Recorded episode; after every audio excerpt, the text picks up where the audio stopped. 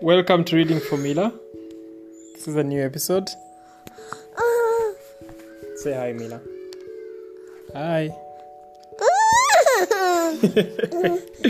Once upon a time in South America lived a beautiful girl called Eva.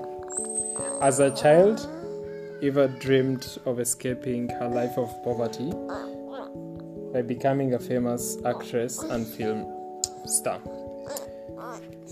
When she was just 15 years old, Eva moved to the big city of Buenos Aires to pursue her dream. With her talent, good looks, and determination, she soon became a celebrated actress on stage and on the radio. But Eva wanted more. She wanted to help people less fortunate than herself. One night at a party, she met Coronel Juan Perón, a powerful politician. They fell in love and got married shortly after. When Juan Perón was elected president of Argentina one year later, Eva quickly became known as known by her affectionate nickname Evita.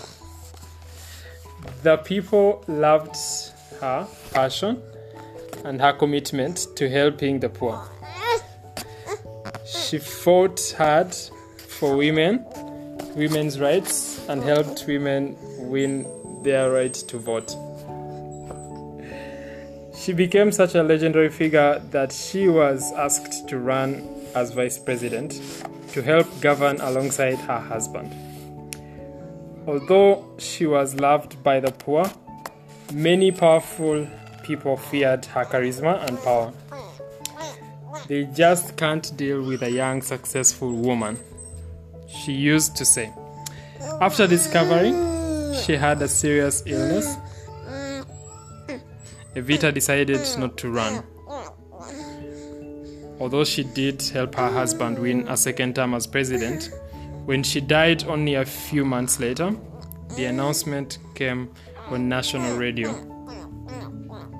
We've lost the spiritual chief of our nation. You must want, you have the right to ask, you must desire.